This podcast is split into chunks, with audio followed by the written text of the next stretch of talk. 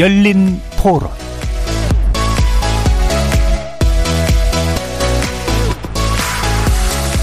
안녕하십니까. KBS 열린 토론 정준희입니다.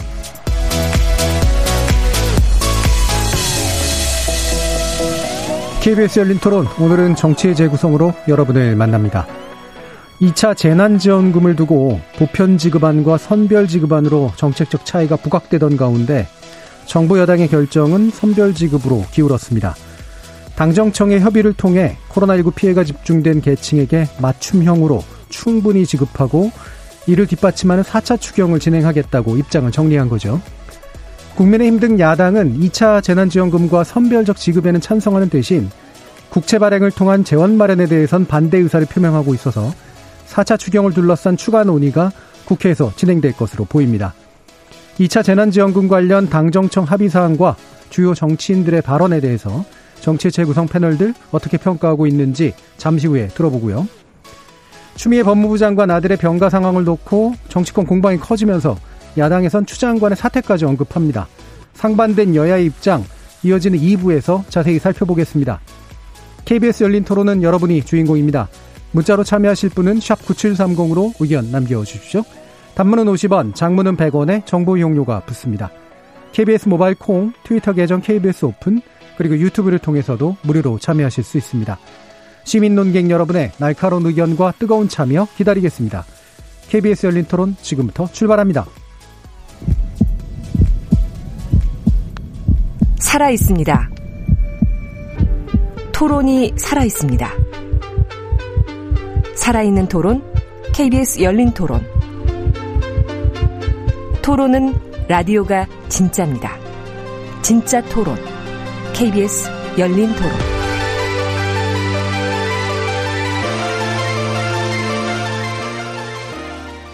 정치를 보는 새로운 시선, 정치 재구성에서 시도해봅니다. 함께 해주실 네 분의 논객 소개하겠습니다. 더불어민주당 장경태 의원 나오셨습니다.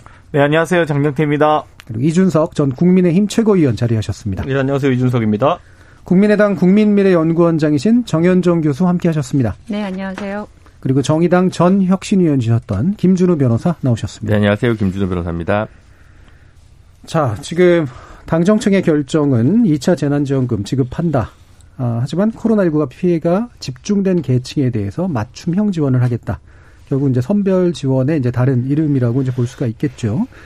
어, 요번에는 좀 당내 이견들도 좀 나왔었고, 어, 이게 이제 대선 과도하고도 연결이 되면서 약간의 지지자들 사이에서도 논란이 좀 있었던 것으로 알고 있는데요. 어, 일단은 장경태 의원, 여당 내부의 분위기 어떤지 평가도 부탁드립니다.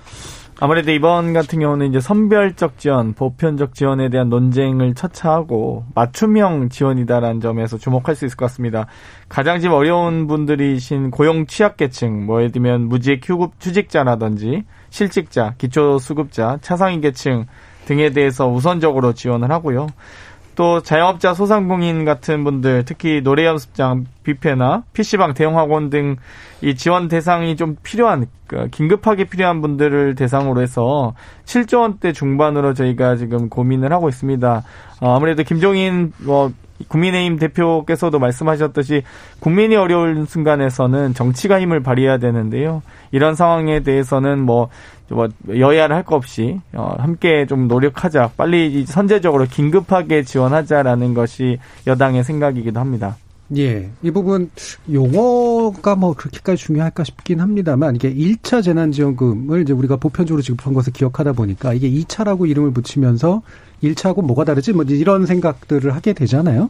이제 어떻게 아까 맞춤형 지원이라는 표현을 쓰셨는데 1차 재난지원금 지급되기 이전에도 여러 여러 가지 뭐 고용안정기금이라든가 이런 것들이 지급되지 않았습니까? 그럼 이제 이거는 어떻게 좀 부르는 게 맞나 맞다고 생각하세요? 아무래도 저는 1차와 2차에 좀 차이가 있다고 하면 1차는 좀 복지적 성격이 강했다. 소위 사회적 거리두기를 처음으로 시행하는 과정에서 어려움이 직면하다 보니까 전 국민에게 빠르게 좀 지원할 필요가 있었다고 보고요. 예. 이번엔 좀 복지 정책이라보다는 좀 경제 정책에 가깝다. 어, 기본적으로 지금 이제 2단계를 유지한 상태에서 전 국민에게 2단계의 효력으로서 어, 지원을 준 상태에서 이제 2.5단계로 지금 가고 있지 않습니까? 그러다 보니까 현재 다들 어려운, 어려운 상황에서 상황에서도 특히나 더욱더 어려운 분들 를 대상으로 해서 2.5단계에 맞는 맞춤형 지원이라고 생각하시면 될 것 같습니다. 예, 알겠습니다. 이 부분 이준석 최고위원 어떻게 보시나요? 뭐 장 의원의 인식과 대부분 공감하고요. 저는 지금 우리가 결국에는 다들 어려운 상황이지만은 더 어려운 사람들을 위해서 양보할 수 있느냐 그것을 이제 정치권에서 이끌어내는 합의다 이렇게 봅니다. 왜냐하면 1차 지원금 같은 경우에는 소비의 선순환을 통해 가지고 경제를 살려보자는 예. 취지가 가미된 것이었고 지금은 경제를 살리자 이전에 경제가 죽지 마라 또는 이제 자영업자나 소상공인들이 폐업을 하지 않도록 또는 고용을 줄이지 않도록 긴급히 지원해야 되는 자금입니다. 예. 그렇기 때문에 운영자금 수혈의 형태다라고 보는 것이 적절할 것 같고요. 제가 이제 뭐 사실 자영업자나 소상공인 분들은 스스로 체감하고 계시겠지만은 지금 혹시 뭐 청취자분들 중에 근로자이신 분들 중에 체감 못 하시는 분 있다면은 제가 지난 주말에 이제 지역의 카페를 돌면서 한번 물어봤습니다. 매출 예. 규모가 예. 어느 정도 변화인지 봤더니만은 하루에 한 80에서 100만 원 정도 매출하던 카페가 6만 원 했다고 하고요. 그건 왜냐하면 테이크아웃 영업밖에 안 되는 그런 예. 특수한 상황 속에서 그렇고요. 한 독서실 주인분께서는 사실 지금 뭐 다들 이제 환불해달라고 아우성이다. 그런데 돈이 없어서 환불해주지 못하는 상황이고 폐업의 위기에 몰리고 있다라고 예. 이제 증언해 주셨는데 사실 이런 위기와 다급함 속에서 1차와 같은 방식으로 소비 진작책을 편다고 한다면은 저는 효과가 제한적일 것이다. 예. 이렇게 보기 때문에 이번에 정부에서 어쨌든 저희 야당과 발을 맞춰 가지고 선별 지급 쪽으로 특히 자영업자와 소상공인을 위한 지원 쪽으로 방향을 튼 것은 어, 찬성하고요. 다만 이제 형평의 문제가 있을 겁니다. 예. PC방과 카페 같이 이제 영업 제한 업종에 대해 가지고 지금 아이디어 차원에서 100만 원 정도 지급하는 것으로 이제 이야기가 나와 있는데 사실 그것이 이제 업종별로도 그리고 또 업장 규모별로도 이제 사실 부족한 부분이 있을 수도 있는 부분이다 보니까요. 저는 결국에는 굉장히 혼선이 많을 겁니다. 음. 그 혼선에도 불구하고 우리가 이 길을 가야 되는 이유는 결국은 정말 어려운 분들이 이 기회에 살아나야 되기 때문이거든요. 예. 그러니까 저는 그거는 여야가 힘을 합쳐서 좀 아이디어를 만들었으면 좋겠습니다. 예. 그래서 아까 이제 장경태 의원께서 이제 1차는 복지, 2차는 경제적인 성격이 좀 강하다라고 이제 말씀 주셨죠. 물론 두 가지를 칼같이 나눌 수 있는 건 아닌데 음. 1차는 아무래도 전 국민적인 소비 진작 측면들이 좀 강했던 것 같고 이제 2차를 지금 기획하고 있는 건 말씀처럼 이제 지금 이, 그, 그, 사회적 거리두기나 이런 것들을 통해서 이제 급격하게 이제 충격을 받고 있는 그런 부위들을 찾아내서 거기에 걸맞은 뭔가를 좀 해보자라고 하는 쪽에 좀 더 기울어 있는 것 같아요. 지금 김준호 변호사님께서는 이런 상황 어떻게 생각하시나요? 글쎄, 그 취약계층에 대해서 더 집중 지원을 하자는 예. 취지에 대해서 반대할 사람은 없을 것 같습니다. 근데 이제 1차 재난지원금 때 나왔던 문제는 이제 지원의 신속성과 행정 비용 관에 이제 그렇죠. 어떻게 균형을 잡을 것인가이기 때문에 1차적으로는 당장 일단 전체적으로 드리자라는 취지였던 거고요. 저는 지금도 상황이 별로 달라진 거는 없다라고 생각하거든요. 오히려 네. 더 어려운 분들한테 더 많은 지원을 해야 되는 것은 맞지만 당장의 급한 부역은 어, 추석까지 좀 버틸 뭔가 비상금을 예. 지급해 드린다는 차원에서는 일단 보편 지급을 하고 그 다음에 지금은 현재 이게 세법 개정이 동반돼야 됩니다만 음, 이 수당 혹은 재난지원금을 소득으로 잡아서 결국은 이제 소득 구간이 더 높은 분들은 이후에 세금으로 환수할 수 있는 방식으로 그러니까 예. 지급을 하되 이후에 환수를 어느 정도 염두에 둔 혹은 이제 뭐 재난연대세 같은 뭐 이런 개념들을 정의당에서는 주장을 하고 있는데요. 이제 그런 맥락에서 좀 하는 것이 어떻게 보면 또 어, 적실하지 않을까. 왜냐하면 선별 비용이 너무 많이 들고 예. 어 아시겠지만 지금 음.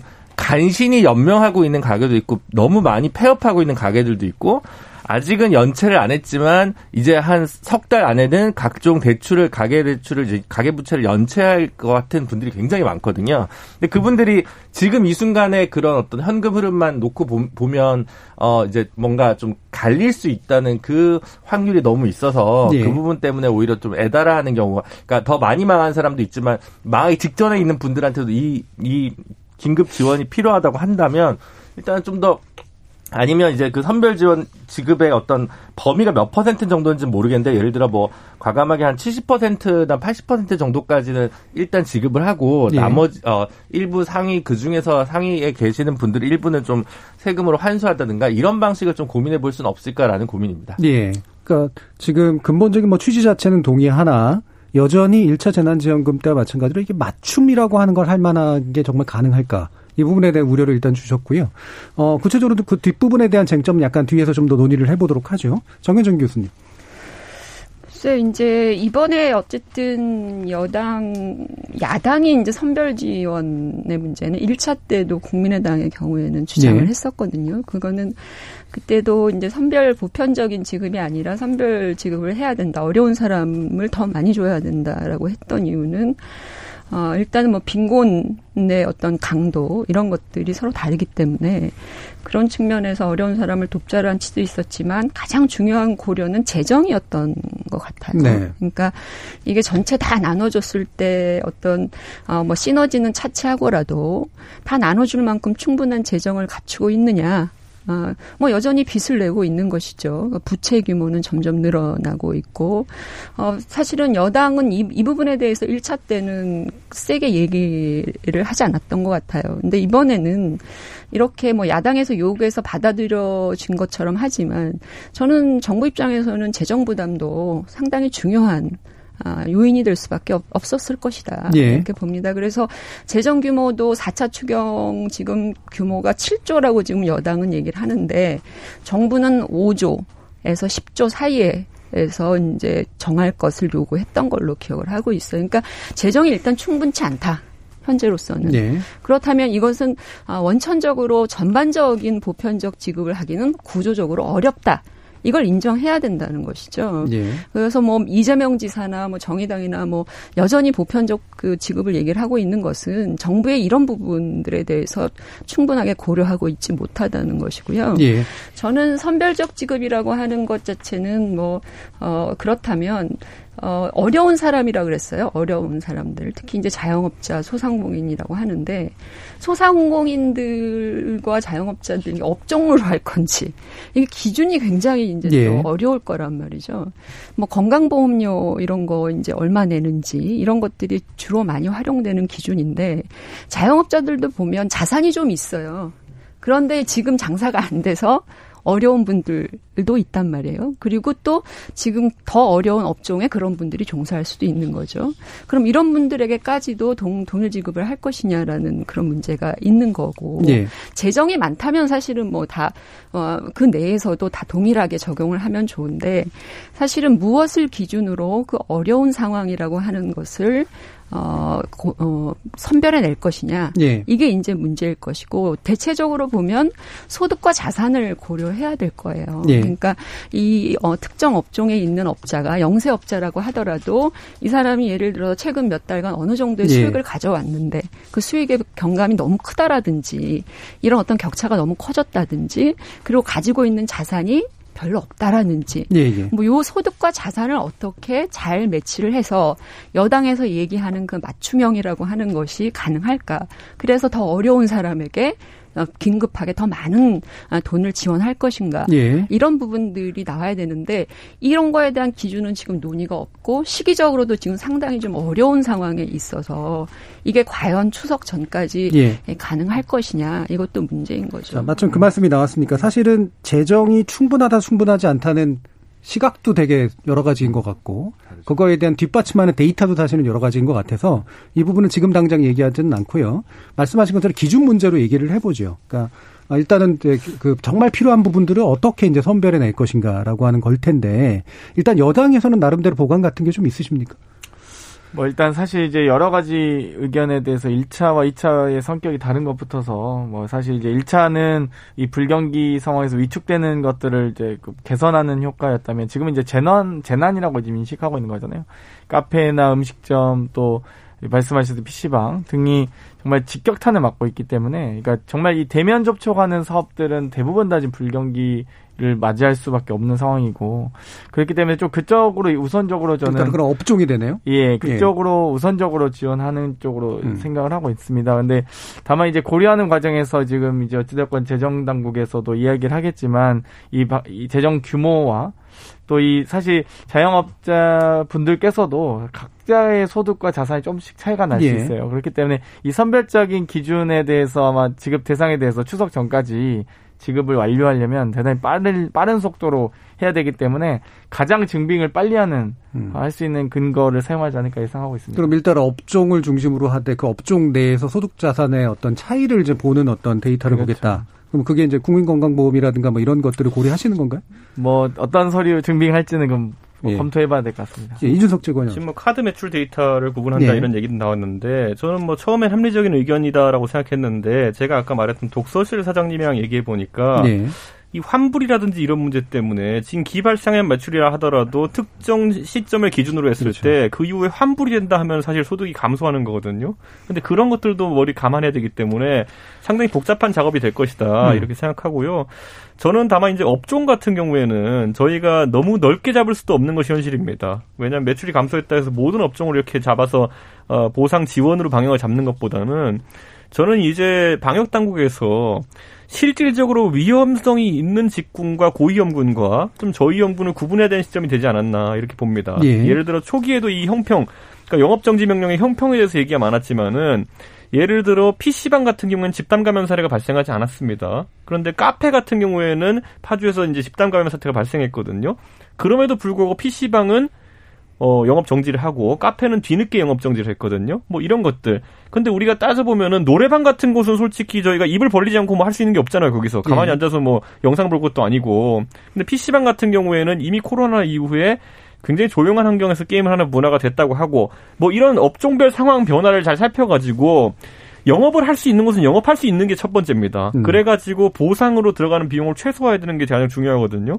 지금은 이제 방역 당국이 어느 정도 이제 갈피를 잡았다고 생각할 때쯤에는 그런 것들을 가이드라인에 잘 세우는 것이 중요하고요. 왜냐하면은 100만 원이라는 아까 금액이 이제 제시가 되었었는데 제가 만나본 대부분의 PC방 카페 사장님들 100만 원보다는 차라리 안전한 환경에서 영업을 하고 싶다라는 예. 쪽으로 말씀하시는 분이 많아요. 그러니까 저는 그 위험 평가가 우선이다 이렇게 보는 것이고 이번에는 지급 형태도 명확하게 현금으로 주는 것이 되게 정확해야 된다라고 하는 것이 소비 진작은 지금 고려할 것이 아니고 그러니까 지역 카페 이런 거는 그렇죠. 지금은 음. 진짜 사업을 영위하고 유지하기 위한 어떤 비용들 지출해야 되는 시기거든요. 그리고 거기에 덧붙여 제가 하나 제안하고 싶은 건 뭐냐면 예. 저희 당에서도 한번 얘기가 나왔지만은 지금 고용을 유지한다는 측면에서 봤을 때 많은 고용주들이 느끼는 부담은 4대 보험에서 나오는 부분도 있습니다. 임금과 더불어 가지고. 그런데 저희가 메르스 때도 한번 경험했거든요. 메르스 때 메르스 때문에 의료진들이 고생한 건 맞지만은 반대로 사람들이 병원을 덜 가가지고 의료 재정이 10조 원 정도 가까이 이제 흑자가 났던 적이 있어요. 그렇기 때문에 이번에도 보면은 건강보험 쪽에서는 건강보험 예산은 그 재정은 생각보다 괜찮을 것이다라는 얘기가 나와요. 예. 그렇다면은 그 건강보험료라든지 4대 보험료에 대한 유예나 감면 등의 조치를 긴급하게 이건 전 업종을 대상으로 할 수 있는 거거든요. 그런 부분 같은 것들을 빨리 발표하고 그리고 또 세금 나갈 것들 사업소득세 종합소득세 같은 네. 경우는 8월까지 유예를 해줬는데 이 부분이 이제 큰 돈 지출 나갈 때 이제 사업에 휘청거림이 오거든요. 그러니까 이런 것들 정부에서 최대한 유의할 수 있는 것과 그리고 감면할 수 있는 건 감면하는 방향으로 가면은 저는 좀 더 아까 말했듯이 업종을 나누고 이렇게 하는 그런 기준을 나누는 그런 고생보다는 좀 더 즉각적인 효과가 나지 않을까 음. 그런 생각을 그러니까 합니다. 영세 영세 상인 들의 경우에는 이제 그런 사대 보험 가입을 해줘야 하는 그런 어, 인권성에 이걸 이미 많이 줄였다고 생각을 해요. 가보면 대체로 주인이 뭐 캐시 그 돈도 받고 음식도 나르고 뭐 이런 식의 그 상태는 좀 오래됐거든요. 그래서 뭐 예를 들어 고용 관련되는 어, 세금 일정 부분을 보존시켜 준다라고 하는 것은 크게 이제 뭐 파급 효과가 없어. 그렇다고 사람을 더 고용할 수는 없는 거거든요. 근데 그런 차원에서 어, 그런 방식은 일정 부분 좀 타당성이 떨어질 것 같고 중소기업의 경우에는 정부가 지원을 해왔죠 일정하게 그 사업장 고용 유지 지원금이요. 예. 예. 그런 차원에서 본다 그러면 이건 뭐 중복 지원이 될 가능성이 있으니까 이 선별적 지원은 어쨌든 그 현금성에 예. 예, 현재 예를 들면 뭐 어, 그 월세를 못 내고 있다든지 또는 뭐 전혀 이 가게가 굴러갈 수 없는 그 운영 자금이 전혀 지금 바닥에 났다든지 계속 빚을 지고 있다든지 빚을 까먹고 있다든 이런 어려운 환경에 있는 그 업자들을 어떻게 선별해낼 것인가가 지금 핵심인 거잖아요. 예. 그럴 때는 실제로 보면 이제 그 개별 그 영업자들의 자산 수준이라고 하는 것을 정부가 데이터를 좀 확인해 볼 필요가 있어요. 그러니까 음. 아 물론 이제 그렇죠. 돈이 집이 집이 두 채 있어도 예. 집, 지금 어려운 건 어려운 거예요. 그러나 이게 다 줄 수 있다 그러면 문제가 되지 않지만 정부가 얘기한 대로 좀더 어려운 네. 대상자에게 주는 거잖아요. 취약계층에게 주는 것이기 때문에 그렇다면 그 중에서 가장 고려해야 된 것은 자영업자이든 영세사업자라고 분류되어지든 기본적으로 그들이 갖고 있는 개인적 자산 규모를 네. 어떻게 데이터베이스를 활용해서 어, 확인할 것이냐. 예. 저도 건강보험료 같은 경우에는 실제로 좀 반대예요. 그건 여러 가지 불균형들이 존재할 수 있고 그렇기 때문에 근데 정부가 1차 때도 그랬지만 계속 자산의 문제는 얘기를 했어요. 제가 알기로는 민주당의 김경수 지사도 이 자산과 예를 들면 소득을 어떻게 잘 파악해내느냐가 예. 아, 뭐 기본소득이든 이런 이런 형태의 지원금이든 그걸 제대로 지급하는 핵심이다라고 얘기를 했잖아요. 그래서 그 자산 데이터를 어떻게 활용하느냐도 여 여전히 중요할 수 있겠다. 예. 그래서 정말로 어려워서 그 자산도 없고 계속 빚만 늘어나는 그런 어려운 상황에 있는 예. 사람들에게 얼마의 액수가 돌아갈 수 있도록 현금을 지원하는 예. 이런 형태가 될 수밖에 없는 거 아니겠느냐. 예. 이준석 전 최고하고 이제 정현준 교수님의 이제 두 분의 공통점은 어쨌든 현금성 지원이 돼야 된다라고 네. 하는 부분이고요. 그러니까 방안에 대해서는 이준석 최고는 그 현금 지원 말고도 사실은 다양한 어떤 그, 그 부담 경감 방안을 고민해야 된다 예. 이런 쪽이지만 정현준 교수님 아마 그게 현실적으로 어려울 거다라는 그런 쪽의 입장이신데 그럼 다시 넘기게 잘 들어보면 어, 선별 지원의 어떤 필요성에 대해서들을 공감하시는 부분이 있고 기준 잘 잡아야 되는데 이게 잘 부분이 네. 굉장히 불투명해요. 그래서 되게 어려울 것 같다라는 생각이 자꾸 좀 들단 말이에요. 김준우 변호사님. 그래서 저는 안 된다고 보는 거예요. 보편 지급을 하고 예. 차등 지급을 하거나 집중 지원을 하는 건 찬성하는데 예. 일단 기본적으로 최소한의 금액 까는 거는 일단 전부 지급을 하고 어 아주 어뭐 세간의 말로 줬다 뺏는 방식이어야 된다. 세금으로. 줬다 뺏으면 굉장히 기분 나빠할 거예요. 뭐 어쩔 수 없다고 네. 생각합니다. 그런 예. 거 이럴 때는 사실은 국가 전체를 위해서 어, 줬다 뺏는 기분 나쁘고 지지율 깎아 먹기 위해서 이럴 때 여당이 지지율을 쌓아두는 거라고 저는 생각하거든요. 네. 지지율을 언제 깎아 먹냐면 불가피하게 나라를 위해서 꼭 해야 되는 일을 할 때 깎아 먹어야 되는 거지 선심성 정책을 그냥 계속 쓴다고 해서 지지율을 유지하거나 이런 방식으로는 정치하면 저는 안 된다고 생각해서 근데 그러려면 네. 죄송하지만 그러려면 현금 지원이 돼야 되겠네요. 현금 지원은 저는 전 국민 보편 지원에 대해서는 현금 지원할 필요가 없다고 생각하고요. 음. 현금 지원이 필요한 부분들은 예를 들어 소상공인들이 임차료를 내야 되거나 기존에 이제 뭐 전기세, 수도세 뭐 이렇게 해가지고 뭔가 그 이런 지, 난번에 나왔던 그 형태로는 지불할 수 없는 한 계들이 있는 영역들의 니즈가 있는 소상공인들이 분명히 있습니다. 취약계층이나 아니면 해고당한 분들이나 예. 혹은 어 기존 금융 말고 말하자면 이른바 사채 일수를 찍고 계신 분들 이런 분들이 급한 돈을 빨리 자꾸 그런 돈을 쓰는 이유도 사실은 최소한의 생계비에서 필요한 현금성 지원들이 필요하거든요. 그러니까 제가 차등 지급 혹은 집중 지원이라고 얘기하는 것은 어 그뭐 차상위 계층이나 뭐 기초 생활 수급자나 뭐 하여튼 50% 혹은 60% 정도 범위 되는 국민분들한테는 추가로 현금을 드릴 수 있으되 100% 전체로 전부 드리는 부분은 지난번과 같은 방식이 적합하지 않겠는가 라고 저는 생각을 그러면 나중에 환수할 때는 안쓴 부분은 이제 계산해서 제하는 방식. 뭐 그럴 수도 있고 그다음에 네. 이제 뭐 저기 그 그걸 소득으로 잡아서 아니면 아니면 뭐 필요 없이 소득과 자산을 기준으로 어 6개월 정도 한시적인 어떤 세금을 좀 음. 어, 소득과 자산을 많이 가지고 있는 분들이 갖는 어떤 일종의 특별 재난세 같은 거를 좀 도입하는 그런 방안을 해서 서로 나누는 방식. 그러니까 그, 그 세금이라고 해봐야 어, 100만 원, 200만 원 두, 두 차례 거쳐서 200만 원 정도 지급을 받았으니까 그 범위는 넘지 않는 그 정도 수준에서 어떤 새로운 사회적 합의를 만들어야지 그게 그런 게 누딜이지 계속 민주당 정부에서 누딜 누딜 누딜 하는데 누딜이란 건 정말 완전 새로운 합의거든요. 예. 그런 합의를 구축하기 위한 강도 깊은 노력은 안 보인다. 이건 이거는 선별 지급 저 차등 지원 찬성한다니까요. 근데 그게 너무 지금 힘들기 때문에 할 수 있다고 보면서 이제 그런 좀 차이들이 아니, 좀 있는 것 같습니다. 그것 그 기준을 마련하기 어렵다고 보편적으로 준다라는 그런 발언 자체는 상당히 저는 조금 그 책임할 수 있다 때에 따라서는 요거는 여기까지만 하죠. 네. 아니 왜냐하면 왜 아니 그 그만하시죠. 아니요. 네. 100만 원 그 말하 있는 사람에게 그걸 받아서 세금으로 다시 받는다. 음. 그런 행위를 왜 해야 되는지에 대한 예. 생각도 들고요. 뭐 저도 이제 그 비슷한 질문을 예. 드렸던 건데. 예. 예. 또 하나는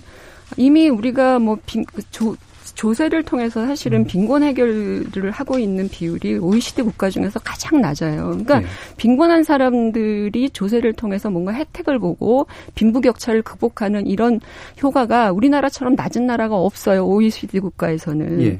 그렇다면 계속해서 있는 사람에게도 다 주고 주어서 도대체 무슨 효과를 보려고 우리가 이런 재난 지원 기금을 운용하는가 예, 예. 그런 것들에도 생각을 해봐야 되는 거죠. 돈 문제는 차치하고라도요. 비용 알겠습니다. 문제. 예. 왜냐하면 그 음. 지금 한 번 더 발언이 가면 또 발언을 돌려야 되기 때문에 제가 어쩔 수 없이 이제 그런 짧게 게 짧게씩 그 네. 반, 그래서 제가 이제 선제적 지급하자 보편 선별 논쟁을 할 때 선제적 지급하자는 의미가 뭐 13개 고위험 시설 이라든지 자산소득 나누는 것 그런 나누다가 지금 지금 다 국민들 어려우고 소상공인들 다 죽어나갈 생각거든요. 그렇기 때문에 저희가 아마 2차 지원금일지 아니면 N차 지원금까지 나갈지는 모르겠습니다만 선제적으로 지금 급한 불부터 꺼야 된다. 지금 이제 막 생명 그 골든 타임이라는 게 있는 건데 다들 지금 그 생명호흡기 그 인공호흡기 꽂고 지금 겨우겨우 살아가고 있는 분들이 너무 많으신데 그분들 먼저 살리는 게 제일 중요하거든요. 근데 이 논쟁하는 것 자체가 저는 좀 시간이 아깝다는 생각을 했습니다. 예. 뭐 선제적으로 지급하는 해야 된다는 말씀에 대해서는 뭐 이해가 가는데 선제적 기준이 뭔가로 자꾸 돌아갈 수가 있기 때문에. 저 하나만 다른 쟁점인데요. 예. 사실 이제 세금을 이제 걷는 방식에 대해서 또 불편함을 느끼실 수도 있습니다. 그러니까 이제 국고를 걱정하시는 분들이 사실은 이번에 선별지급에 조금 더 어, 무게를 실으신 분들이 예. 있고 사실은 이제 집권 여당도 마찬가지라고 생각합니다. 근데 이제 어, 세계적으로 보면 우리 부채 규모가 어, 기업 부채, 가계 부채, 정부 부채를 합치면 뭐 소위 주요 국가들의 평균 수준인데 사실은 가계 부채 비율은 1이고 정부 부채 비율은 상당히 낮은 게 사실입니다. 물론 이제 이른바 뭐 반주변부 국가 혹은 뭐 개도국 기준에 있어서는 또 그렇게 낮은 편이 아니다라는 반론이 충분히 있을 수 있을 것 같습니다. 둘 중에 하나는 새로 합의가 필요하다고 생각하거든요. 국가 부채 비율을 지금 40몇 퍼센트인데 몇 퍼센트 일정 비율 이상으로 높여서는 안 된다라고 보면 증세를 해야 된다는 거고요. 만약에 지금은 가계부채가 줄고 국가부채를 늘려서라도 그 방식의 가계부채를 경감해야 한다는 판단이 들면 그럴 때는 그러면 부채라도 국가 부채 규모라도 좀 더 늘려야 되지 않는가. 네. 저는 어느 게 맞다기보다는 둘 중에 아무것도 안 하고 이 문제를 회피하는 것이야말로 정직하지 못한 태도가 아닌가라는 생각입니다. 알겠습니다. 자 그러면 방금 국채 얘기가 나와서요. 네, 그것 좀 물어보고 싶어요. 어 바로 이제 이준석 최고께 일단 의견 들으면서 이제 넘어갈 텐데 지금 일단 전반적인 방식은 좋으나 어, 지금 이제 그 전체로 이제 국채 발행을 하는 그런 방식에 대해서는 반대한다라고 이제 말씀 주셨단 말이에요. 그러면 예산 조정을 좀 거치는 방향으로 가야 된다라는 지난번에 말씀하셨던 김종인 지금 대, 네. 그 비대위원장께서 그것에 이제 다시 한번 반복 아니면은 좀 더 구체에 대한 측면 이런 것들이 있는 건가요? 저는 이제 김종인 비대위원장께서 선거 전에 네. 이제 사실 그 한 100조 가까운 예산을 불용 예산을 만들어서 이제 쓸 수 있다. 네. 구조조정 할 수 있다라고 하셨는데 지금 이미 9월이고 올해 예산에서 그런 것들을 반영하기는 참 어려운 상황입니다. 네. 그렇기 때문에 지금 2차 추가 지원 아, 재난지원금이라고 하는 부분은 음. 당연히 추경과 국채 발행이 이제 주 그 안점이 될 테고요. 다만 이제 이 과정 속에서 국민들에게 이 코로나 위기가 장기화될 것이라는 그런 인식이 있다면은 내년도 예산을 짜는 데 있어 가지고는 굉장히 여야 간의 합의가 필요한 지점이 있을 것이다. 네. 예를 들어 야당에서는 문재인 정부 들어가지고 지금 과도하게 늘어난 복지에 해당하는 부분이 있다고 판단하고 있습니다. 음. 예를 들어 제가 몇 번 언급했지만은 건강보험 혜택이라는 것이 문재인 케어란 이름으로 확대가 되었는데 너무나도 이제 기형적으로 확대가 되다 보니까 MRI 급여가 엄청나게 늘어나고 수천억이 늘어났습니다. MRI 기계 수가 OECD 평균, 그 여당이 그렇게 좋아하는 OECD 평균의 두 배입니다, 우리가. 그러니까 뭐 이런 것들에 대해 가지고 재조정하고 한의원도 지금 보면 굉장히 뭐 첩약급여부터 해가지고 굉장히 많이 네. 확대가 되고 있는데 이런 것들부터 시작해서 구조조정을 해야 된다는 겁니다. 지금 코로나 때문에 한쪽에서는 사업체가 무너져가고 있는데 누군가는 한의원의 추나요법을 받아야 되고 누군가는 MRI라는 고급 서비스를 받아야 되고 이런 것들이 아까 언급된 형평의 문제가 될 수 있거든요. 그렇기 때문에 저는 이런 부분에 대해 가지고 여야가 허심탄회하게 이거는 여당이 이제 대선 공약을 추진했던 것이기 때문에 여당이 단독으로 이것을 철회하거나 아니면 조정하는 건 쉽지 않습니다. 예. 야당과 협상 과정을 통해 가지고 국난 상황 속에서 혜택을 축소하자 이런 것들 얘기가 나와야 되는 것인데 그런 과정이 없이 단순히 지출만 늘리고 국채만 늘리고 혹자가 말하는 것처럼 100번 줘도 끄떡 없다 뭐 이런 식으로 예. 그냥 국민들을 속이고 넘어간다면은 나중에 미래 세대가 져야 될 부담이 크다. 저희 예. 야당은 이렇게 판단하고 있습니다. 그 부분 약간 추가로 좀 질문을 드리면 예. 문재인 케어 같은 경우에는 이제 건강보험공단 안에서의 어떤 수급 방식으로 지금 아직까지는 해결하고 있는 거라서 예, 예.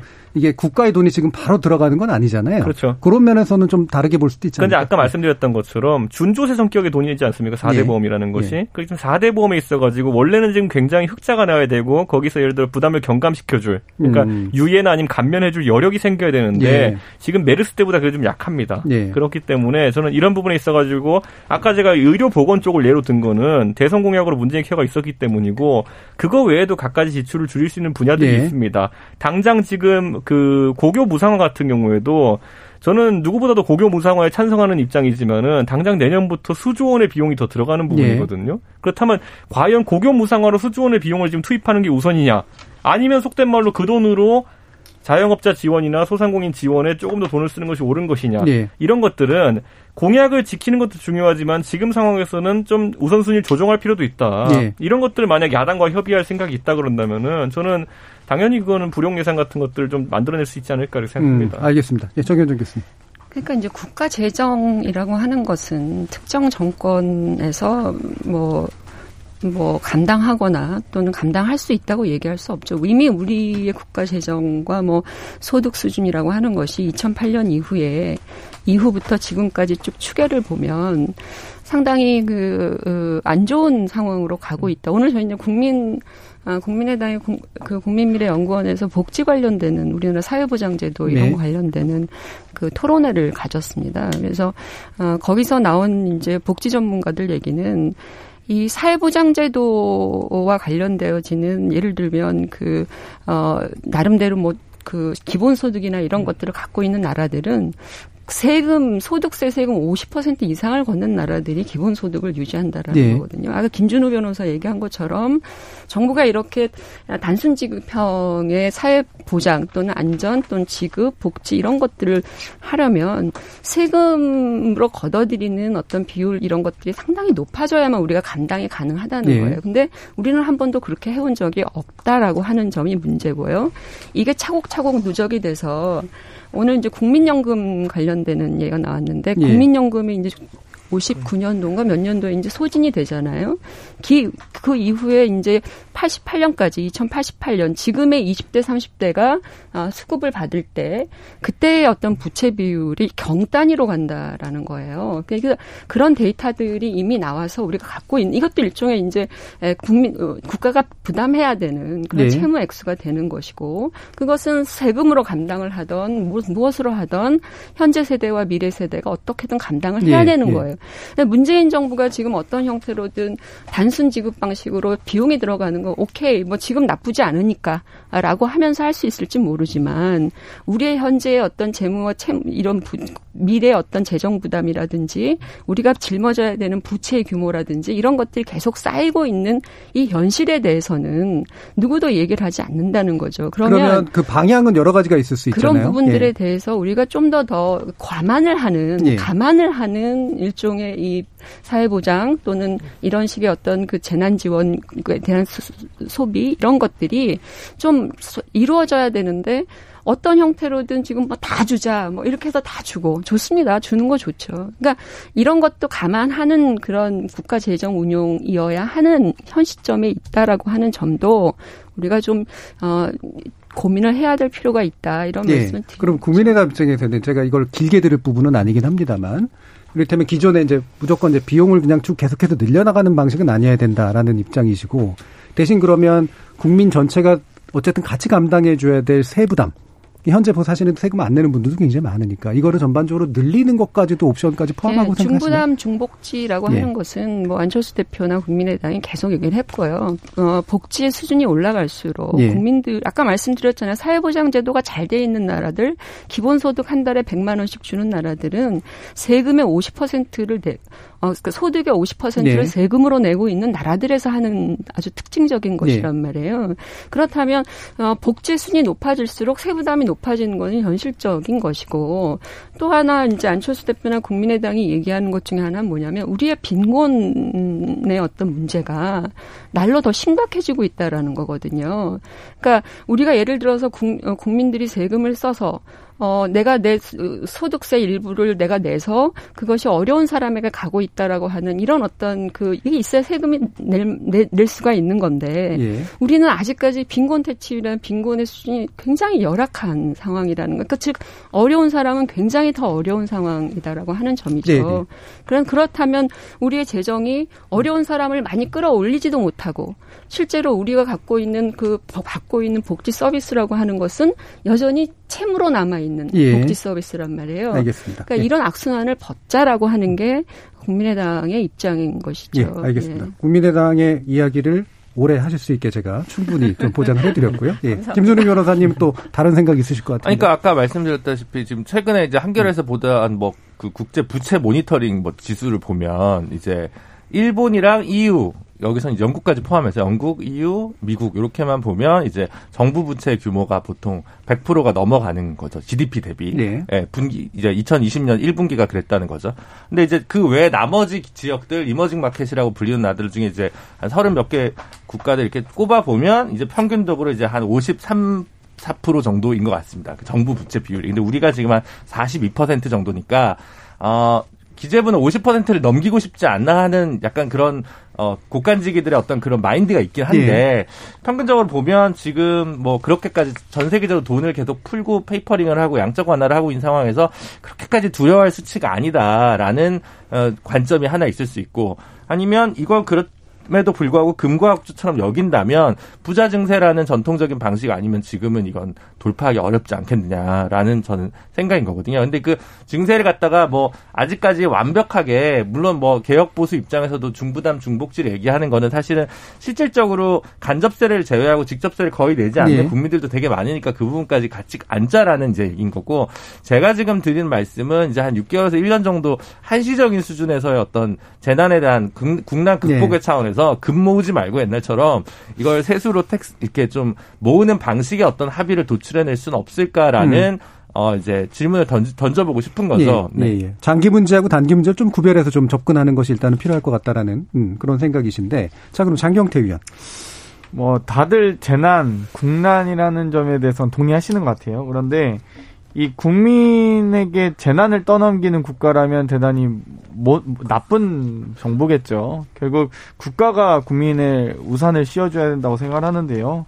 지금 현재 1, 2, 3차까지 해서 37조 정도 지원을 했고 또 긴급하게 또 7조 정도의 규모로 한 총한 한 44조 정도 되는 건데요. 항상 이런 이 그 국가 부채 얘기할 때 GDP 대비 국가 채무 비율 마치 40% 넘으면 나라 망할 것 같이 얘기했었습니다. 근데 지금 이제 43% 정도 가고 있는데 사실 저희가 지금 뭐 7조까지 편성해도 44조 정도지만 2013년에서 2014년 넘어갈 때 어, 국채 그 증가가 국가 부채 증가가 3, 어, 46조 정도 됐어요. 예. 그리고 연금이나 연기금 같은 것들까지 포함하면은 93조에 달했거든요. 그러니까 그렇게 해도 어찌 되었건 이 재정 여건이 되고 우리나라가 어찌 되었건 이 지금 재난과 국난의 상황에서 국민을 아파 아파하는 국민을 위해서 쓰는 돈이니만큼 어, 정말 우리가 허리띠 졸라매고 지금 노력하자는 것 아니겠습니까? 그렇기 예. 때문에 이 2013년, 14년에 이 국가 체력이 훨씬 더 경제적 체력이 훨씬 더 나아져 있다. 그렇다고 한다면 그런 상황에서 이 재난을 극복하기 위한 어려운 사람들을 지원하는 이 44조의 돈을 아깝게 생각할 것이 아니라 국가가 응당해야 될 책임이다. 국민을 보호해야 될 우산이다라고 생각해 주셨으면 어려운 좋겠습니다. 사람을 돕는 것은 반대할 예, 뭐, 이유가 없어요. 그러니까 근데 결국 그 재정, 예, 재정에 관련된 네, 문제니까요. 그 예, 거기까지만 진전을 예. 보자라는 알겠습니다. 거죠. 네. 자, 이게 일부 마치기 전에 요 말씀까지만 들으려고 해서 제가 급하게 음. 끊었는데요. 어, 길게 얘기하고 싶으신 부분일 수도 있겠지만 짧게 1분씩만 부탁드릴게요. 네. 현재 재난지원금 관련된 문제 가지고 그러니까 차기 대선을 나름대로 생각하시는 여당 내 주자 그리고 바깥 분들 야당 쪽 분들 사이에 나름대로 입장 차이가 나오는 방식으로 지금 얘기가 됐는데 일단 이낙연 대표는 이제 선벌 쪽으로 아무래도 좀 초점을 맞췄고 그다음에 이재명 지사는 왔다 갔다 좀 했습니다만 보편 쪽으로 계속해서 이제 이야기를 하고 여기에 대해서도 안철수 대표 같은 경우가 또 상당히 강하게 이재명 지사를 비난 비판도 했었던 그런 시점이죠. 자 이와 같은 좀 차기 대선을 좀 염두에 두고 있는 이런 분들 주자들의 이 재난지원금 관련된 나름대로 논쟁의 구도가 각자의 어떤 나름의 입지를 좀 강화하거나 좀 약간 업시키는데 좀 도움이 됐다고 보시는지 아니면 전반적으로 그냥 갉아먹기로 끝난 것 같은지에 대한 의견을 1분씩 여쭤볼게요. 먼저 이준석 최고위원. 저는 이재명 지사가 이번에 인상적이었던 게 민주당과 문재인 대통령을 정면으로 들이받았습니다. 그런데 음. 이건 야당인 저도 공감하기 어려운 부분이 있는 것이 음. 오히려 이낙연 대표와 김종인 비대위원장이 아, 좀 거시적인 관점에서 합의를 하면서 선별 지원 쪽으로 가가지고 이제 사실 공론을 모으는 과정 중에 있었는데 이재명 지사가 10만 원이라도 주자라는 식으로 나오면서 그 보편 지급을 주장하고 나섰는데 이거는요 제가 봤을 때 대중 정치인으로서 본인이 이제 10만 원을 받게 될 사람들에 대한 소구력을 가지려는 의도이지 네. 지금 아까 말했던 이낙연 대표나 김종인 비대위원장이 어떤 관점에서 또 어떤 고민 속에서 그런 판단을 했는지에 대한 배려가 전혀 없다 음. 이런 생각이 들고요.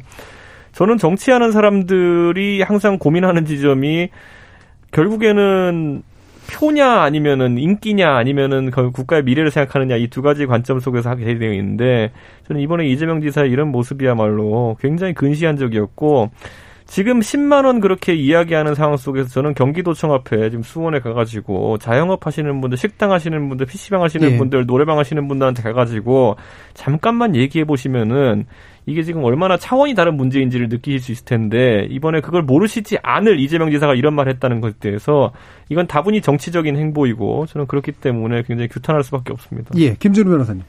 저도 뭐 이 지사가 그렇게 많은 걸 남긴 것 같지는 않아요. 네. 그냥 이제 10만 원 얘기하면서 약간 어, 본인 철학을 과도하게 좀 집착했던 부분으로 좀 보인 것 같아서 약간 실기했다고 생각을 하는데 그럼에도 불구하고 이재명 지사 같은 경우 사실 기본소득을 예전부터 주창했던 사람이기 때문에 이게 뭔가 이 어떤 이 정세 속에서 갑자기 자신의 숟가락을 놓는 그 난데없는 그런 걸로 보이지만은 않을 것 같은 이렇게 깔아놓은 어떤 그동안의 포석들이 음. 있기 때문에 뭐 그렇게 많이 잃었다고 생각하진 않고요. 그리고 이제 선별지급이냐 보편지급이냐는 사실은 누구나 한 번쯤 논쟁해 볼 만한 사안이기 때문에 이번 사안이 모든 정치인들에게 꼭 뭔가 이렇게 정쟁만 일삼고 중요한 문제를 놓치고 있다는 것까지 퍼지는 정도의 그런 마이너스의 그 셈법의 대화들은 정치적 논쟁들은 아니었다고 생각해서요. 예. 사실 뭐 이낙연 대표든 안철수 대표든 뭐 이재명 지사든 크게 잃은 것도 크게 얻은 것도 없지 않나라고 저는 음, 나름대로 할 논쟁들을 했다 네네 네, 이렇게 네. 보시네요. 정현준 교수님. 어, 오히려 그런 논쟁은 소모적이었다고 보고요. 음. 오히려 아까 저는 계속해서 말씀드리는 게 우리가 앞으로 필요로 하는 여러 가지 재정 투입이 있어야 되잖아요. 음. 코로나도 사실은 뭐 N차 지원까지도 얘기할 정도로 단기간에 끝날 문제가 아니기 때문에 그 지원의 규모나 기간이 굉장히 오래 가야 된다라고 하는 점이에요. 그런 차원에서 국가재정이라고 하는 것은 고민 안 할 수가 없어요. 단순히 부채 집 부채의 어떤 비율만 갖고 볼 게 아니라 우리가 장기적으로 감당해야 되는 해내야 되는 여러 가지 재정 투입 부분들에 대한 고민도 필요할 거고요. 우리 미래 세대에게 부담이 되는 부분도 고민을 해야 됩니다. 그러면 과연 이것을 누가 이 불편한 진실을 솔직하게 얘기하고 국민적 동의를 얻어내는 그래서 그것을 어떻게 해결해 갈 것인가에 네. 대한 얘기를 시작하는 그런 리더십이 음. 저는 오히려 지금 시간에 필요한 것이 아니냐라는 음. 그런 생각인데요. 뭐 10만 10만 원을 줄지 뭐 누구에게 산발적으로 지급할지 보편적으로 줄지 이런 논의는 굉장히 소모적인데 이재명 지사가 그 소모적인 논쟁을 시작했다. 예. 그리고 슬그머니 접었다. 이런 거죠. 알겠습니다. 자, 이거는 장경태 의원께는 약간 날카로운 아, 약간 곤란한 질문이 있을 것 같아서 시간을 좀 드렸습니다. 어떻게 아, 보세요? 뭐 민생을 고민하는 의미는 어떤 정책 논쟁이 아니었을까 싶어요. 그러니까 네. 예를 들면 이낙연 대표의 비전, 그리고 이재명 지사의 비전, 안철수 대표의 비전 등을 비전을 제시하는 과정이었다고 보는데 오히려 여기서 의문의 일패는 좀 국민의힘이었다고 생각해요. 그러니까 소위 재난지원금을 선제적으로는 꺼냈지만 4차 추경 과정에선 또 미적거리는. 내가 4차 추경 하자고 했을 때 그러면 국채 발행 뭐 안 할 거면 어떻게 하자는 거냐. 여기에 대한 대안 제시에서 좀 물러서거나 좀 오히려 좀 오히려 논쟁에서 빠지는 듯한 모습을 보여서 전 이런 논쟁들은 좀 많았으면 좋겠습니다. 대안 제시도 안 듣잖아요. 방금 대안 제시 했잖아요. 왜냐 마이너스는 국민의힘이었다라고 하는 새로운 아니, 대안 제시 방금 했는데 안 듣잖아요. 끼워넣기 그, 그 아무도 이해 못 나오셨습니다. 예, 알겠습니다. 아, 청취자들도 또 많은 의견 보내주셨으니까 한번 들어보고 가죠. 정해진 문자 캐스터. 네, 지금까지 청취 여러분이 보내주신 문자들 소개합니다. 유튜브 청취자 이창섭님. 보편적 복지를 강조해온 민주당으로서 재난지원금을 전 국민에게 지급하는 방향으로 결정했어야죠. 왜 굳이 모두가 기본적인 복지를 누리는 기회를 버리는지 아쉽습니다. 애프터디님, 선별 지원 시에는 돈이 돌지 않습니다. 임차료, 물건 대금 등으로 급한 불은 끄지만 재화가 굴러가는 효과는 확실히 적을 겁니다. 5383님, 보편적 지급이든 맞춤형 지급이든 간에 장단점이 모두 있는 것으로 압니다. 정부와 정치권에서 결정하기까지 고심을 하셨을 테니 아무쪼록 목표한 성과를 거둘 수 있기를 바랍니다. 김주일님, 없는 돈 끌어모아서 창업했는데 오픈하자마자 코로나 터져서 힘든 사람들도 얘기 좀 해주세요. 한보배님, 전 국민 보편 지급으로 10만 원이든 20만 원이든 주면 그거 쓰면서 돈을 더 쓰게 되죠. 사업장에 100만 원, 200만 원 주면 월세나 대출 갚는 것으로 나가고 끝나겠죠. 소비가 살아나야 사업장이 살 텐데 효과가 크지 않을 듯 합니다. 이현수님, 자영업자에게는 임대료도 큰 비용 중 하나입니다. 지원금을 받은 사람들이 어떻게 사용하든 그건 추후의 문제죠.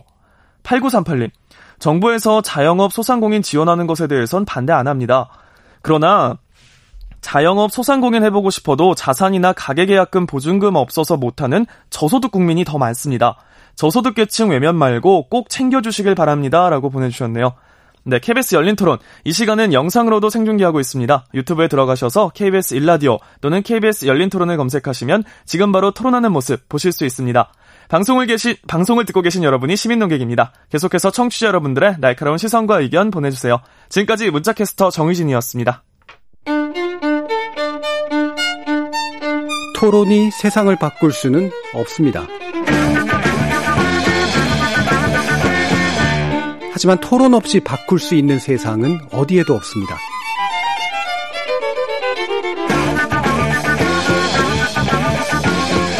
세상의 선한 변화를 갈망하는 당신. 정답이 아니라 질문의 힘을 믿는 당신. 우리 KBS 열린 토론에서 만납시다.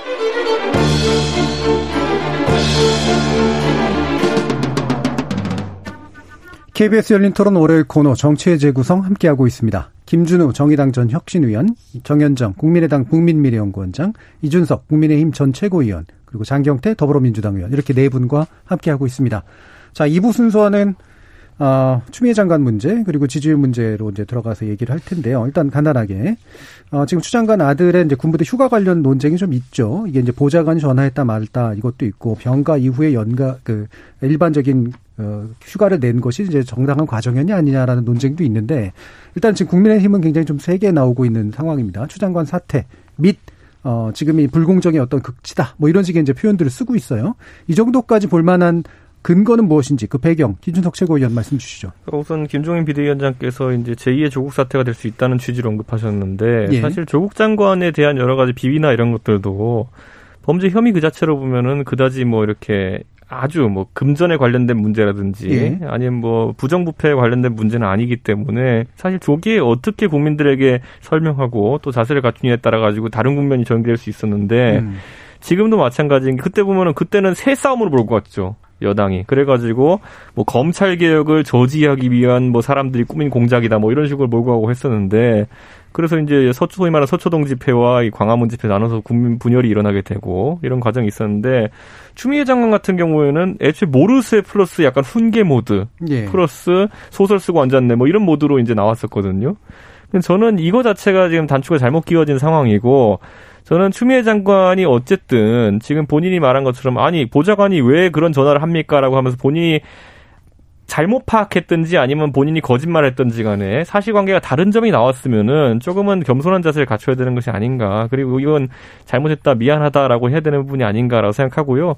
저는 지금 여러 가지 약간 이제 진행자께서 말씀하신 것처럼 보좌관 의혹과 관련해 가지고는 저는 이거는 뭐 해명이 거의 불가능한 상황에 이르렀다 네. 이렇게 보는 것이 사실은 이 보좌관이 단순 문의를 했다 뭐 이런 식으로 지금 나오고 있는데 추미애 장관 아들이 제가 알기로는 다리 부상인데 문의를 왜 본인이 못 합니까? 예. 그리고 문의를 한다 그러면 보통 본인의 개선상에 있는 직속 상관이나 이런 사람들한테 문의를 하지 누가 본인의 어쨌든 이런 병가 규정이라는 것 때문에 국방부에다 전화해서 물어봅니까? 그것도 본인이 아니라 보좌관이? 그러니까 저는 이런 것 때문에라도 이미 해명이 잘 안 되는 지점에 이르렀기 때문에 이거는 사과하는 것이 옳다 전 이렇게 보고요. 그 다음에 이제 불거진 내용이 이제 보면은 결국에는 뭐 통역병 선발 관련해 가지고 외압이 있었다 뭐 이런 것들인데 네. 이건 제가 봤을 때 아직까지 그렇게 숙성되지 않은 의혹입니다. 네. 왜냐하면 그 대령 그 지휘관이 밝힌 바에 따르면은 뭐 60여 명의 이제 통역병을 선발하는데 딱히 무슨 추 장관 자, 그 아들 때문에 그런 건 아니고 음. 워낙 청탁이 많이 들어왔기 때문에 추첨으로 전환을 했다 이런 설명을 했기 때문에 이것은 아직 저희 당에서도 살펴보고 있는 내용입니다만은 아까 말했던 첫 번째 그 보좌관 관련된 네. 내용 같은 경우에는 추 장관이 잘못 파악했고 분명히 이건 상례에 맞지 않는 일인 만큼 사과하는 것이 중요하고 제가 옆에 정현준 교수님 있어서 되게 죄송한데 예전에 그 안철수 의원도 비슷한 일로 한번 곤욕을 치른 적이 있습니다. 예를 들어 뭐 그 김미경 교수 관련한 사적인 일을 이제 보좌관들이 좀 예. 도왔다는 이유로. 근데 그때 그때 민주당이 어떻게 그 당시 안철수 대표를 공격했는지 생각해 보면요. 이번 건은 더 엄중하게 비판해야 됩니다. 예. 그 당시에는 뭐 간단한 사적인 일정을 어떻게 좀 도왔다는 이유였는데 이번 같은 경우에는 분명히 보좌관이 국방부에 추미애 장관의 위세를 빌어서 어떤 문의나 청탁을 했다는 의혹이기 때문에 민주당이 그 당시 생각해가지고 만약 안철수 대표에게 가했던 비난이 있다면은 지금 그것보다 더 엄격한 잣대를 추미애 장관에게 들이대기를 기대합니다. 알겠습니다. 지금 뭐 대충 요약해 보면 지금 당이 얘기하고 있는 아주 공세적 수위에 비해서보다는 조금 더 낮은 수준이긴 해요. 네. 그러니까 일단 조국 전 장관 국면이나 지금 국면도 이 자체로 엄청난 불법성을 묻기까지에는 여러 가지 좀 논의거리가 있지만 문제는 이제 그걸 대하는 그분들의 자세다 이런 얘기잖아요. 그렇죠. 예. 예. 그것에 대해서 자꾸 이를 키우고 있고 이를 키우는 데 대해서 특히나 정치적 프레임을 거꾸로 쓰고 있다. 라고 하는 부분에 대해서 문제 제기를 주로 해주신 건데 그 중에 특히 이제 보좌관 문제는 좀 엄밀한 해명과 사과가 필요하지 않느냐. 저는 해명 불가하다 봅니다. 이제 예. 어느 정도. 예. 자, 정, 어, 김준우 변호사는 어떻게 보세요? 저는 약간 좀 헷갈려요. 예. 그래서 좀 수사가 좀 더 잘 되고 나서 이 얘기를 좀 했으면 좋겠는데 음.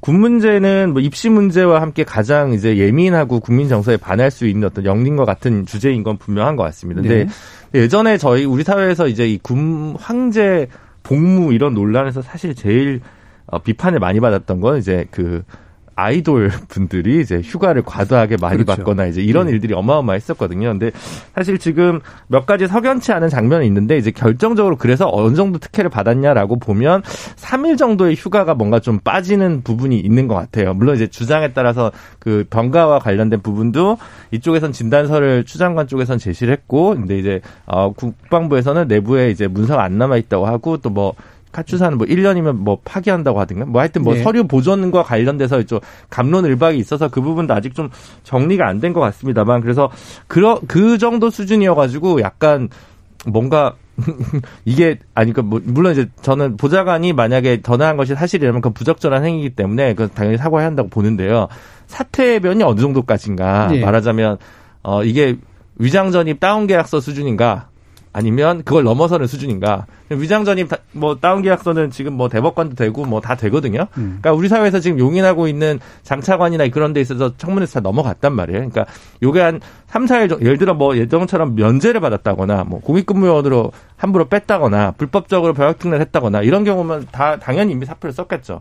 그러니까 이제 그 문제 경계선에서 있어가지고 뭔가 결과적으로 혜택 보는 게 뭐 3일 정도라고 한다면 장관이 사퇴할까지인가? 저는 그 제 감각을 잘 모르겠어요. 이 부분에서 그래서 조금 더 아까 이준석 최고께서 강조하시는 보좌관들의 어떤 불법적인 외압 부분이 더 강도 높게 드러나는 부분이 확연해진다면 거기서 좀 판단을 달리할 수 있을 거라고 보긴 하는데요. 어쨌든 예. 저 현재까지 제 중간 평가는 이렇습니다. 예. 그럼 네. 한 가지 더 추가로 말씀드리면 또 법조인이시니까 음.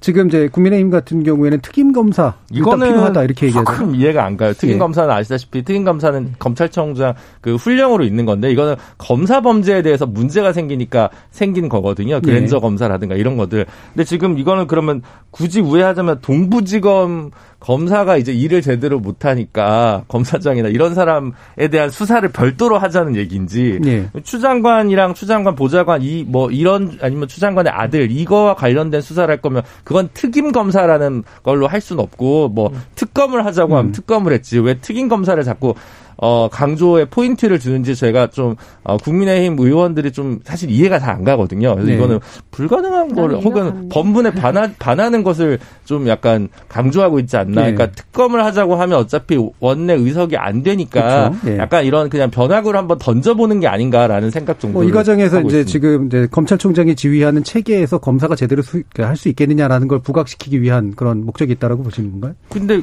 뭐 검찰총장의 지위는 어, 뭐 추장관이랑 그렇게 사이가 좋으신 분은 아니잖아요. 음. 그러니까 어쨌든 오늘 오후엔가 추장관이 요 건과 관련해서 본인들이 전혀 업무 보고를 받, 지 않겠다고 일단 한번 네. 어, 발표를 한 상황이기 때문에 뭐, 뭐 특, 임 검사 형태가 뭐 반드시 뭐 필요한가 현재 네. 수준에서 뭐 이제 그런 생각 정도가 듭니다. 네, 정현준 교수. 조국 전 장관도 그 당시에 뭐 법무부 장관으로 있을 때 본인은 보고를 받지 않겠다 뭐 이런 얘기하면서 어 법무부 장관입니다라고 수사 경찰관에게 압수수색 나간 그 경찰관에게 전화도 하시고 뭐 그런 건 뭐 중요한 게 아닌 것 같고요. 저는 아까 특임 중요하지 장관, 아, 특임 특임 검사 건은 그 잠깐 그 김준호 변호사가 얘기를 했지만 네.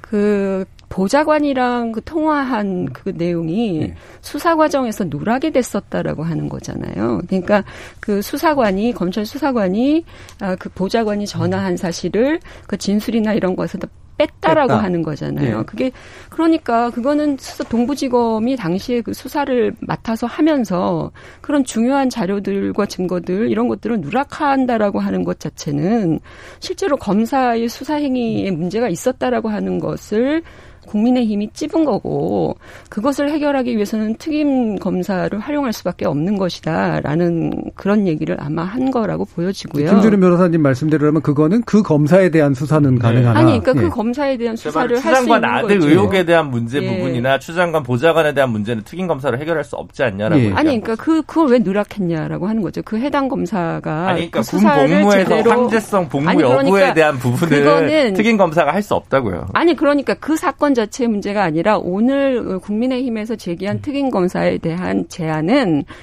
그 문제에 대한 것은 의혹을 밝혀라라고 하는 거는 지금 이해 충돌 여지도 있고 이래서 국민권익위원회 지금 고발했잖아요. 음, 네. 그래서 권익위가 추미애 장관이 이 문제를 다루는 데 있어서 법무부 장관직을 유지하는 게 맞느냐 안 맞느냐 이건 또 별도의 예, 그건 네. 그 문제가 있는 것이고 오늘 얘기한 특임 장관 얘기를 한 음, 것은 그 누락된 그 검사의 검사 행위에 대한 아, 특별한 감찰 또는 그런 검, 그 수사 행위를 해야 한다. 그럴 때 그 특임 검사를 활용할 수 있다는 얘기를 오늘 그게 국민의힘의 주장이 맞나요? 국민의힘은 특임 검사가 네. 주장이 다 들어 있고요. 네. 근데 특임 검사가 사실 이제 아까 음. 말했듯이 직무의 범위상 음. 이제 검사 범죄만 할 수 있기 때문에 네. 추미애 장관 아들 문제 같은 경우에는 사실 두 가지를 저희가 얘기했습니다.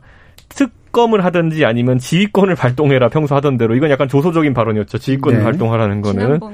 예, 네, 그런데 이제 하여튼간 특임 검사 건 같은 경우에는 초기에 말이 이제 잘못 와전된 게 예. 있는데 저희가 저 의도했던 바는 하여튼 방금 정 교수님 말씀하신 게 맞습니다. 예, 알겠습니다. 자, 장경태 뭐 군대 다녀오신 분들은 다 아실 텐데요. 사실 가장 중요한 원칙 두 가지가 있습니다. 그러니까 직속 상관에게 보고를 잘해야 되고요. 그리고 부대장의 지휘를 받으면 됩니다. 뭐 갑자기 잠적하거나 도주하거나 그러면 안 되겠죠. 그런데 두 가지 절차를 지켰다면, 그러니까 예를 들면 휴가 중에 휴가 연장에 대한 사유를 말하고 또 지휘 그 부대장으로서의 지휘권을 가진 부대장으로서 지휘를 받으면 되거든요. 사병은. 그런데 만약에 뭐 휴가 복귀 중에 교통사고 난 어떤 병사가 있다고 했을 때 그분은 그러면 증빙을 하러 다시 부대로 와야 되나요? 교통사고 중에? 그렇지 않거든요. 휴가, 휴가 중 미복귀 처리하고 혹은 휴가 연장으로 처리하고 지휘를 받으면 됩니다. 성실하게. 이런 과정들에서 사실 지금 계속 이 주장이 나오는 A씨 예를 들면 이 당일날 당직사병도 아니었는데 근무팀도 다르고 서로 모르는 사이에서 이 증언이 있다든지 뭐 병가 기록이 누락됐다 했는데 연대 통합 시스템 입력이 돼 있다든지 예를 들면 기존에 어떤 서류상 어떤 군 군 어, 군사 행정이 정하고 있는 어떤 절차를 지키면 됩니다. 그런데 지금 이걸 가지고 만약에 이제 수사 중인 사안이니까요. 특혜가 있거나 외압이 있었다면 거기에 대한 이제 법적인 처벌을 받으면 되겠죠. 뭐 예를 들면 통역병 외압이 있었다. 해당 이 뭐이 뭐 아마 장교가 어떤 판단을 하실지 모르겠는데 이분은 진실을 밝히시면 됩니다. 증빙하시면 되고요. 그래서 이 검찰 수사 중인 상황에서 만약에 수사가 좀 미진하거나 부족하다 그러면 뭐 그 이후에 또 차후에 어떤 대책을 마련할지 모르겠지만 지금 밝혀진 것도 아무것도 없고 그냥 증언과 의혹 제기만으로 갑자기 특검을 얘기하면 우리나라 사법 검찰 체계가 얼마나 그런 부실하고 그렇게 신뢰받지 못한다고 생각하시는지 모르겠습니다. 예, 알겠습니다. 네. 예, 거기까지만 일단 듣고요. 어, 바로 지지율 문제 영동에서 음. 말씀을 드릴게요. 지금 어, YTN 의뢰로 리얼미터가 전국 성인 2,522명을 대상으로 유무선 전화 자동 응답 혼역 방식 사용해서 8월 31일부터 9월 4일까지 5일간 실시했는데 문재인 대통령 국정 수행에 대해서 어떻게 평가하십니까? 등등의 이제 질문이 포함되어 있는 상태고요. 응답률 4.4%, 95% 신뢰 수준의 피보나치 플러스 마이너스 2.0% 포인트입니다. 뭐 자세한 내용은 리얼미터나 중앙 선거 여론조사 심의 홈페이지를 참조하시면 되는데 제가 길게 이렇게 말씀드렸습니다만 일단은 이제 문재인 대통령의 국정 지지율이 이제 다시 이제 정체 상태 약간 소폭 하락하면서 뭐 이거 사실은 포인트 차이가 그렇게 안 나기 때문에 이제 통계적으로 큰 의미는 없습니다만 대신 이제 여당인 더불어민주당 지지율이 2.6% 포인트 하락했어요. 그리고 국민의힘은 0.9% 포인트 소폭 상승한 것으로 이제 나타나 있는 상태인데 이런 식의 어떤 교착 국면이 실제로 어떤 요인에 의해서 만들어진 걸까? 이게 뭐 추장관 요인이니까 뭐 재난지원금 요인이니까 뭐 이런 여러 가지 해석들은 좀 있을 수 있을 것 같습니다. 일단 장경태 의원부터 들어보죠. 아무래도 이, 이 코로나 위기 상황이 계속 길어지면서 또 좀 사회적 거리두기 2.5단계가 또 일주일 연장되는 것도 전 효과가 좀 있었다고 봐요. 그러면서 좀 계속 이 좀 뭐랄까요 어려움이 가중되고 있는 상황이고요. 그런 과정에서 또 의료계와의 갈등 등이 아마 부담으로 네, 작용하지 네, 않았나 갈등. 이런 음. 생각이 음. 들고요. 어찌되었건 이 또 의료가 의료계와의 갈등들이 이제 잘 봉합되고 또 해결 국면이기 때문에 여기에 대해서 당연히 반등하리라 예상하고 어찌되었건 지금 상황에서는 다들 너무나 어려운 상황이기 때문에 이 지지율 가지고 지금 얘기하는 게 참 너무나 죄송스러울 예. 따름입니다. 예, 뭐 저도 뭐 지지율 가지고 뭐 하나 다 말갈보하고 싶지는 않은데 어떤 요인들이 이제 작동을 하고 있을까에 대한 나름의 짐작들을 좀 들어보고 싶어요. 예, 이준석 최고위원. 저는 이번에 국민들이 그 간호사 글 관련해 가지고 문재인 정부에서 또다시 국민을 편가르게 하려고 했던 것인가라는 의심을 가졌던 것이 꽤 큰 영향을 줬다. 저는 이렇게 보고 저는 지금 이제 코로나 방역에 대처하는 것에 대해 가지고. 예. 저는 단기적인 평가와 장기적인 평가는 엇갈릴 수 있다 이렇게 봅니다. 단기적으로는 저희가 셧다운 방식을 사용하면서 결국에는 뭐 K 방역이라는 자화자찬까지 이제 정부 측에서 했던 것까지만 국민들이 기억하겠지만은 지금 이제 결국에는 2차 이제 확산이 일어났을 때 여기에서 결국 다른 나라와 다를 것이 무엇이냐라는 식으로 가게 되면은 그 부분에서 지금까지 다소 호평받았던 부분이 조정을 받을 수 있는 부분이 있다. 장기. 예, 장기적으로는 예. 그런 평가를 받을 수 있는 부분이 있다 치고요. 저는 추장관 군명회 같은 경우 아까 제가 뭐 저는 저희 당보다 약간 미온적인 입장을 얘기했던 것은 아직 숙성 국면이 있기 때문입니다. 왜냐하면 추 장관과 관련된 수사가 지금 미진하기 때문에 저희가 할 말이 좀 적은 것이지 예. 수사가 진행되었을 때 저는 이 수장관 건은 두 가지, 추 장관 아들 건은 두 가지 요소가 둘 다 있다고 봅니다. 아까 제가 죄송하지만 안 대표 그 부인에게 가해졌던 공격 그것을 얘기했는데 보좌관이 사적인 업무에 이렇게 뭐 기여를 했을 때 그것에 대해서 민주당이 과거에 비판했던 전력 그게 하나의 내로남불이 될 수 있고요.